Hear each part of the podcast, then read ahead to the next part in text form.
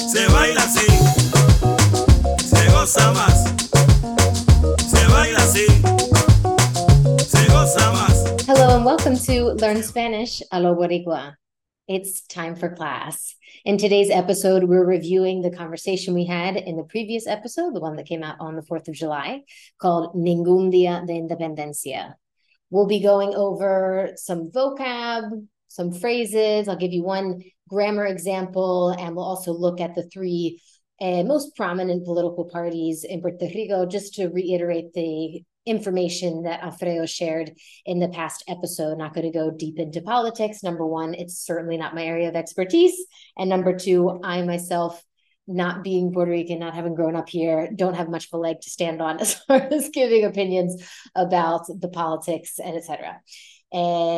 As always, I recommend that you view today's episode on YouTube. The link to do so is right there in the episode notes or in the episode description. You will also find in the episode notes the link to our Patreon page. We are creating transcripts of our conversations so that you can follow along and never miss a word again. We've got a couple to catch up on that are kind of in the middle of the podcast, but I would say by the end of this month, we'll have all of the transcripts uploaded into the Patreon page. There's also some other fun vocab, Puerto Rican vocab, and even some listening activities that I have up there. So check it out. It would be a great tool for your learning, for you to really make sure that you're able to follow what's going on in the conversation, that you're learning from this podcast. And we would appreciate it so much as a little bit of financial support for the work we're doing. All right, so check that out in the episode description as well. Of course, you can always find more information about my class offerings, signing up for memberships, even booking a one-on-one consult. If you'd like, all of that information is there in the podcast description. Hey, let's get into it. In my mind, today's class is going to be pretty quick, but we'll see. I do get chatty. All right. So again, I mentioned what we're going to be going over today. Take a look at the three, let's say, prominent political parties. We'll look at some of the vocab and one particular grammar example. So this is exactly what Alfredo had gone over in the episode. I kind of did a thimble to what I'm saying right now, and thimble referring to what I did to Alfredo while he was speaking, which, by the way, that came up last night. I was here, Alfredo said thimble. That is absolutely Puerto Rican slang for timeout, and always accompanied or usually accompanied with a gesture as well. It's spelled T-E-M-B-O-L, thimble. Okay, so that was the thimble about thimble. Also in the episode, I gave Alfredo a little thimble because he was starting to go into how some of the political parties, there's a difference in where people fall on the spectrum as far as left and right. What I basically understood to be political parties and political leanings was always just left and right until I came to a place where the politics are divided based on that place's status. So he was at first mentioning that within these parties, you'll find a range of people that lean more towards the right or left. There's certainly sort of an idea that the PNP, the Partido Nuevo Progresista, is a little bit more right, a little bit more Republican, for example, and obviously this would be much more leftist, our independent party, but there is a range of political beliefs within these parties. And he started to mention that, and I said, thimble, talked to us about the three parties. It was a surprise to me to learn that the parties were not, as I said, divided based on whether you fall left or right on the spectrum of political beliefs, but rather what people want for the status for Puerto Rico. So the three that he mentioned as maybe the primary ones, there's also another one, Victoria Ciudadana, and then another one that's sort of more of a religious, conservative religious party. But I would say these are the three classics. Okay, so we've got El PIP. El PIP stands for Partido Independentista Puertorriqueño. I wrote all of these out in the colors that they're associated with. The independent party is associated with green, their color is green, and they of course want independencia de los Estados Unidos. They want independence. We have a PNP. So you would have heard me say PNP. That's what people will refer to the people who belong to this party. So it's like saying Democrats. PNP will be referring to the people that belong to el Partido Nuevo Progresista. Los PNPs quieren ser el Estado 51, right? They want to be the 51st state. They are looking for statehood. That is their political foundation. And then we have el Partido Popular Democrático, which is el Partido Popular. You'll hear that people refer to them as los populares. These are independentistas, PNP, populares, and they want to maintain the status of Estado Libre Asociado, exactly what Puerto Rico is at this point. Okay, so those are the three again, and green for Independent Party, blue for PNPs, and red for los populares. Okay, that was it. Again, just wanted to go over that information. I'm not going to give any leanings. Let's go over some of the vocab that came up. Obviously, this came out on 4th of July. The whole episode was about this and about independence and etc. So we have a couple phrases here that are going to help you on holidays. So first of all, know that un día festivo, un día feriado are dos ways. I was going to say dos ways, very in English accent. Thank you, bilingual brain. Son dos maneras de decir a holiday. Okay, you can say día festivo, día feriado. They're both ways to say a holiday. And just to, my brain naturally went to then sort of the happy holidays. We think of this around the holidays. So las fiestas, when you're more thinking around, you know, Christmas and New Year's, etc., we'll refer to las fiestas o las navidades as well. You'll hear that plural, the Christmases, not sure why, but that's how it's said. And that's how it's said in many places in Latin America. So if we're talking about a specific day, I thought an English word popped up that's just similar to feriado, but then it went away as soon as it came. So we'll leave that. But if it's a day off from work, you know, the Memorial Day is a día feriado, right? Labor Day is a día feriado or día festivo, etc. When you're talking about holidays, it might be las fiestas. When you want to wish somebody happy holidays, it's going to sound like felices fiestas. Felices fiestas is a good way to say happy holidays. Okay, I started off talking about how I've never liked 4th of July because I was scared shitless of fireworks as a kid forever. It went on for a really long time, and I absolutely dreaded this holiday.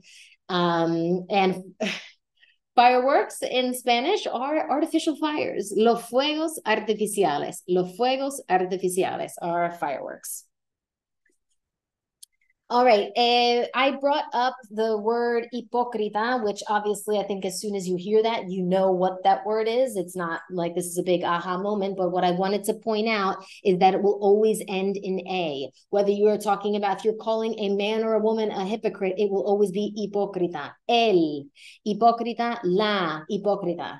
Okay, watch your emphasis. You need to lift your voice on po. It has the accent mark there. Hipócrita, hipócrita.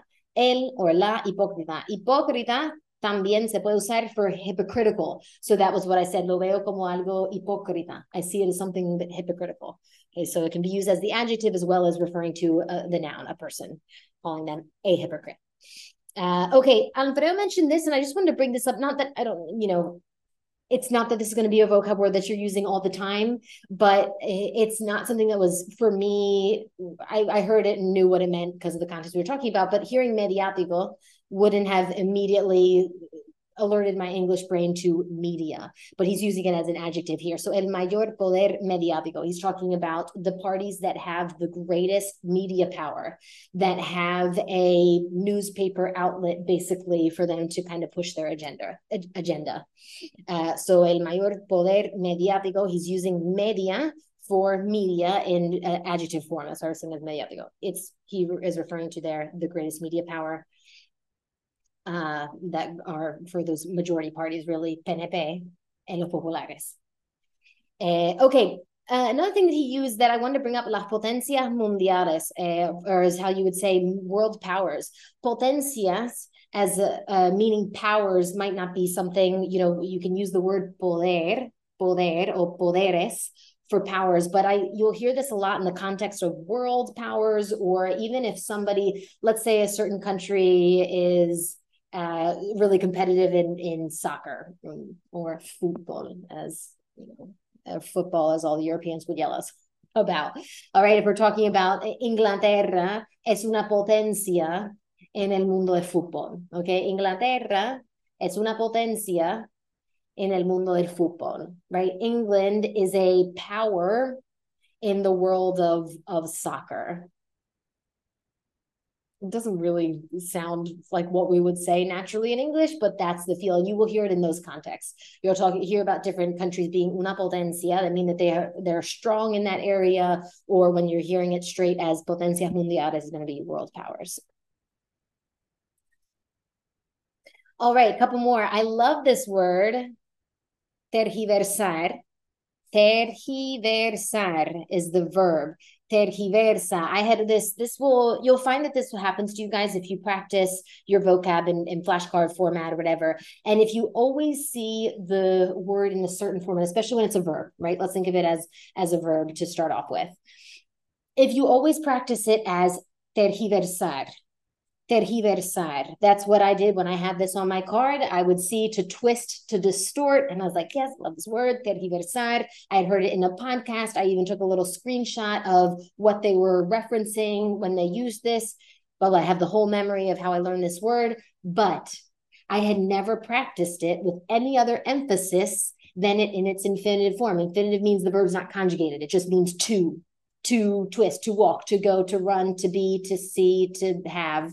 All of those are infinitive verb. Once it becomes I walk, he ran, we saw, they watched, whatever, that it's a conjugated verb. Okay, so if you only ever practice it like this, tergiversar, as has happened to me many times, the first time you go to try to use it in a sentence and it's in a different conjugation, you have to change your emphasis. You're going to be stumbling over yourself. So it might be good to also give yourself an example of this word conjugated so you can practice it with different emphasis. Know that the verb is tergiversar, fine. Maybe you can say, muchas veces tergiversan la información según sus propias creencias. Okay, many times they twist or distort the information according to their own beliefs. Muchas veces tergiversan. It still takes me a second, y'all, because this was stamped in my brain as tergiversar. And now I have to go tergiversan. I hope that makes sense. But you'll find that you might want some different forms of a word to practice so that you're not always dependent on the same way of pronouncing it. Then when you suddenly have to pronounce it a different way, you're shit out of luck and blah, blah, blah, struggling to get the word out. Okay. Ellos tergiversan la información según sus propias creencias. Would have been a good card for me to also add. All right. Un pillo. Un pillo is an important word. It's used often here in Puerto Rico, and especially in this context where they'll say, los pillos políticos. Los pillos políticos de este país. You'll hear that a lot, okay? Un pillo, pillo, it has the two L's in there, so it shouldn't just sound like pillo. That wouldn't have any L's. It has to have a little bit of a y sound, pillo. Un pillo is a thief, okay? So los pillos piloticos. It's like I'm trying to call them Pilates thieves. Los pillos políticos are political thieves, okay? Un pillo. You're going to hear this in reggaeton as well, I think, un pillo. Paupérrimo. ¿Qué palabra más fancy, Alfredo? Una palabra de domingo aquí. Paupérrimo. It was the first time I'd ever heard this word was when it came out of his mouth in the podcast. So whilst we were recording, it means very poor, poverty stricken. And he was talking about this when he went to, which I think is the next word that's going to pop up. He was doing grocery shopping and they asked him to donate to education, which is to Puerto Ricans is a little bit of a frustrating point because the point that I made later on in the episode is that there have been, I don't know how many, but I could say upwards of millions of dollars funneled to the island for education, and they have ended up in los bolsillos, in the pockets de los pillos políticos. Okay, for the amount of money that Puerto Rico has received for its educational system, it should be much further along than what it is. Okay. So he was a bit frustrated by that question. All right. So in that same context, I just wanted to bring this up, quite a 180 as far as vibe goes, but hacer compras means to go grocery shopping. Okay. You might learn this in a very like formal, whatever, bland Spanish class, bland Spanish vocabulary, one that's not really geared towards any country. You might hear hacer compras as to go shopping. But hacer compras in Puerto Rico specifically always will refer to grocery shopping. Okay. Alfredo, towards the end of the episode, he was talking about giving the analogy of when you're living in your parents' house as an adult, that eventually it becomes a little bit too tight. You want to find your own space, your own way. Right. So that was in reference to Puerto Rico moving out of mommy and daddy imperialist house. So he said, buscar su propio rumbo, buscar su propio rumbo. Rumbo is like is a path, okay? Not to be confused with rumba, which is a party, okay? Rumba is the thing you're going to hear in songs. It's like rumba. Hey, da, da. I feel like I'm hearing Pitbull in my mind. Okay, pero buscar su propio rumbo va a ser como to look for one's own path, su propio, being own, rumbo, path. Buscar su propio rumbo. If I was talking about me, it would be buscar mi propio rumbo, right? All right, and then he apologized for this sounding like un desahogo, and I needed to share this that I saw on social media. I think I even shared it from Niaita. And Niaita Thomas, you could give her a follow, maybe on Twitter. She writes, desahogar is one of my favorite words in Spanish. It translates to vent. So when he said, maybe this sounds like un desahogo, maybe this sounds like a rant, a vent session. We don't really use vent in a noun form. We usually say, I need to vent, verb, the action, I need to vent. Okay, but here you can use un desahogo as it's you venting. Okay, might sound like venting. Right? It translates to vent, but if you break down the literal translation, it means to undrown. Ahogar, ahogarse, which please notice that these have H's that are silent, so you just need to delete it from your mind and go A-O, which would sound like desahogo, because if you say desahogo, no one's going to know what you're saying. Okay, the same way if you would someone pronounced thought like thogged, you wouldn't know what the hell they're saying because the G is silent, correct? You cannot pronounce silent letters and expect to be understood. Do not pronounce the silent H. Desahogo, desahogo. Okay, desahogar. Ahogar is the root there, means to drown. So desahogar means to undrown, as if letting go of the burdens and secrets you are holding on to will be the thing that saves you from drowning. Ooh, what a beautiful image. And it is. Isn't that beautiful? Ooh, makes me get all the feels. As if letting go of the burdens and secrets you are holding on to, the process of venting will be the thing that saves you from drowning. That's what desahogar means.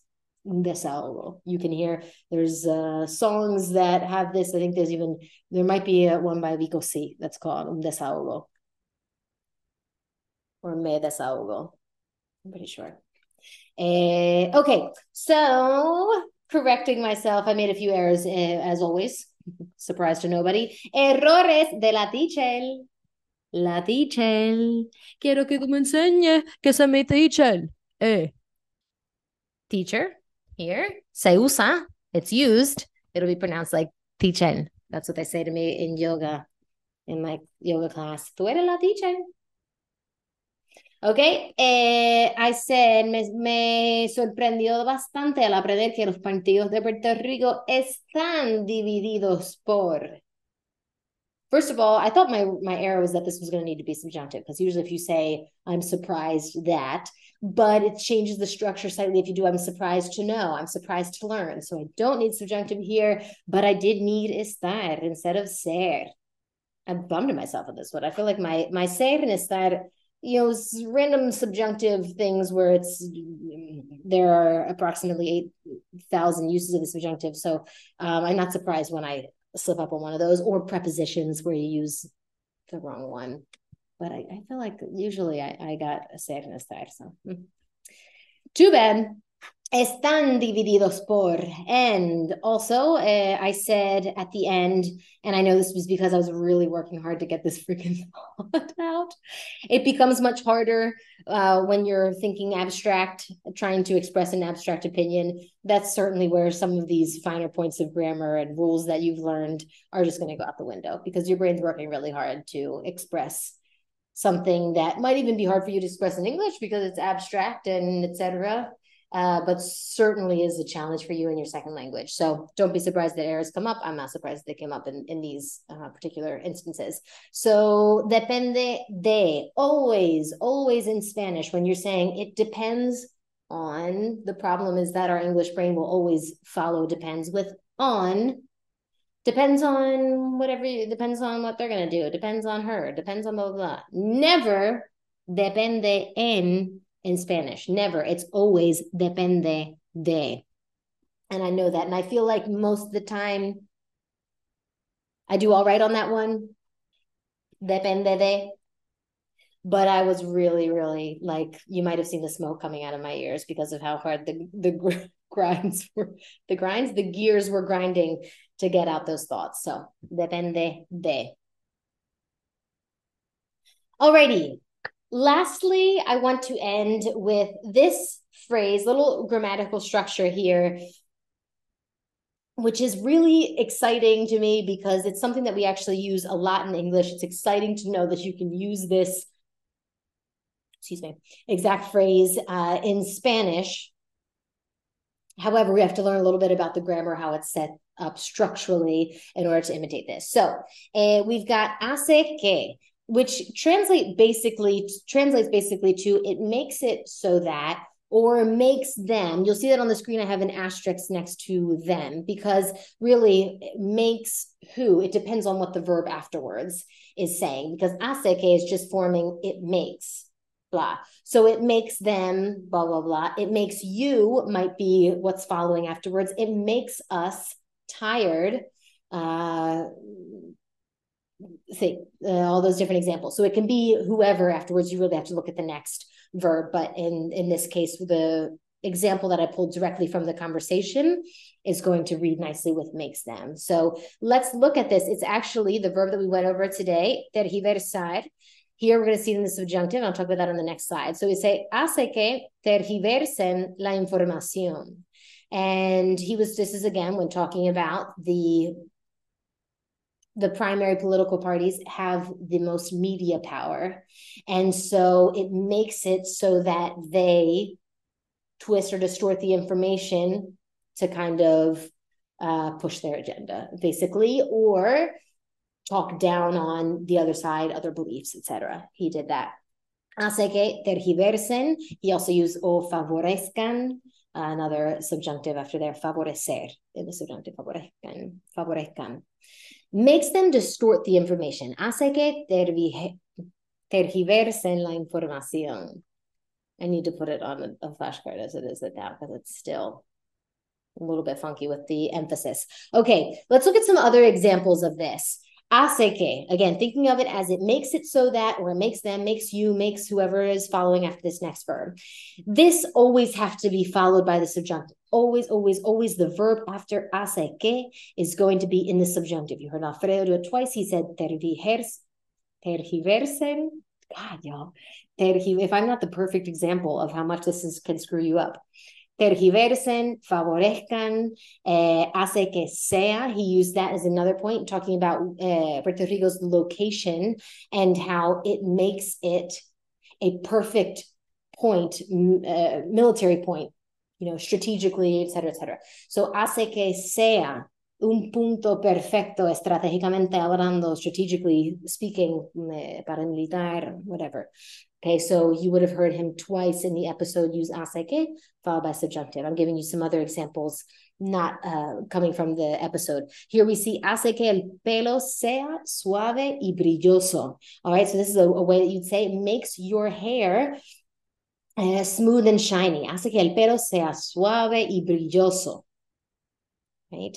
Notice that in Spanish, they're not big on using personal pronouns before body parts. So it'll sound like the hand, raise the hand, instead of maybe raise your hand. This is awful when I'm in yoga class and I have to do, for a while I had a couple students who were gringos, English speaking, who did not speak Spanish. So I had to teach the class bilingually the whole time, switching back and forth from Spanish to English. It was absolutely awful. Absolutely awful. But I would get confused here because I would go, you know, I've had now about 3 years of teaching in yoga in Spanish. I would typically say things first in Spanish and then in English, and in English, they would come out like I would say, draw the belly button up and in, which in English, we would never call it the belly button. It would always be draw your belly button up and in, you know, just a cue to help them engage their core. But in Spanish, that would always be lleva el ombligo hacia adentro, hacia arriba. Okay, el ombligo. It's not... They're not big on personal pronouns. And a lot of times it's kind of like how Spanish is structured, because you would say something like me duele. So the me already implies, duh, it's happening to me. It hurts me. Me duele el pie. Me duele el pie is like saying my foot hurts, but it's really the foot hurts me. That's what they're saying. So you don't need to say my foot hurts me because it's very redundant. Yes, we know. You're saying me duele, right?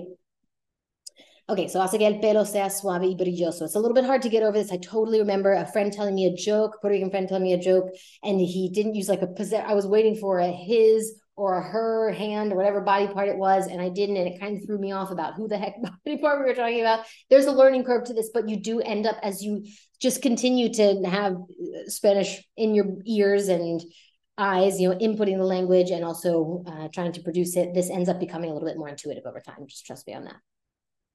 All right, final example of this hace que phrase.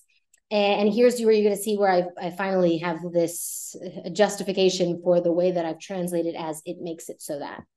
Mi vecina, I should say this a little bit softer actually, because she might be home. Just kidding. Mi vecina no sabe parquearse. Y hace que yo tenga que parquearme mal. Mi vecina no sabe parquearse y hace que yo tenga que parquearme mal. My neighbor doesn't know how to park, and it makes it so that I have to park badly. It makes it so that. That, in that case, feels more natural. It makes me park badly. I could certainly say it like that, translate it like that, structure it like that. But here's a good example of it sounding like it makes it so that. She parks badly all the time. She's always on the line or over it, and it makes it so that I have to be over the next line, etc. Okay, it makes it so that. There it is in subjunctive. Here I did throw yo in front of it because tenga could belong to he, she, or usted. So for an abundance of clarity, sometimes it's a good time to throw in yo into this equation. And that's it. Was it quick today? It feels so quick. All right, please like and follow. I'm on Instagram, TikTok, and YouTube as Kerry B, KerryBE_. And on Patreon, as I mentioned at the beginning of the podcast, patreon.com/SpanishWithKerry, where you can have access to transcripts, fun vocab, some fun listening activities, et cetera, et cetera. We would so, so, so appreciate your support. So mil gracias. Thank you so much for listening. Let us know if you liked any of the vocab, some of the phrases from today. Feel free to comment on YouTube or leave a comment on, I think in Spotify, there's that question and answer option. You know, give us a 5-star rating if you can on Apple Podcasts. That might be for Spotify as well, so that more people can find this podcast. All right, guys. Hasta la próxima.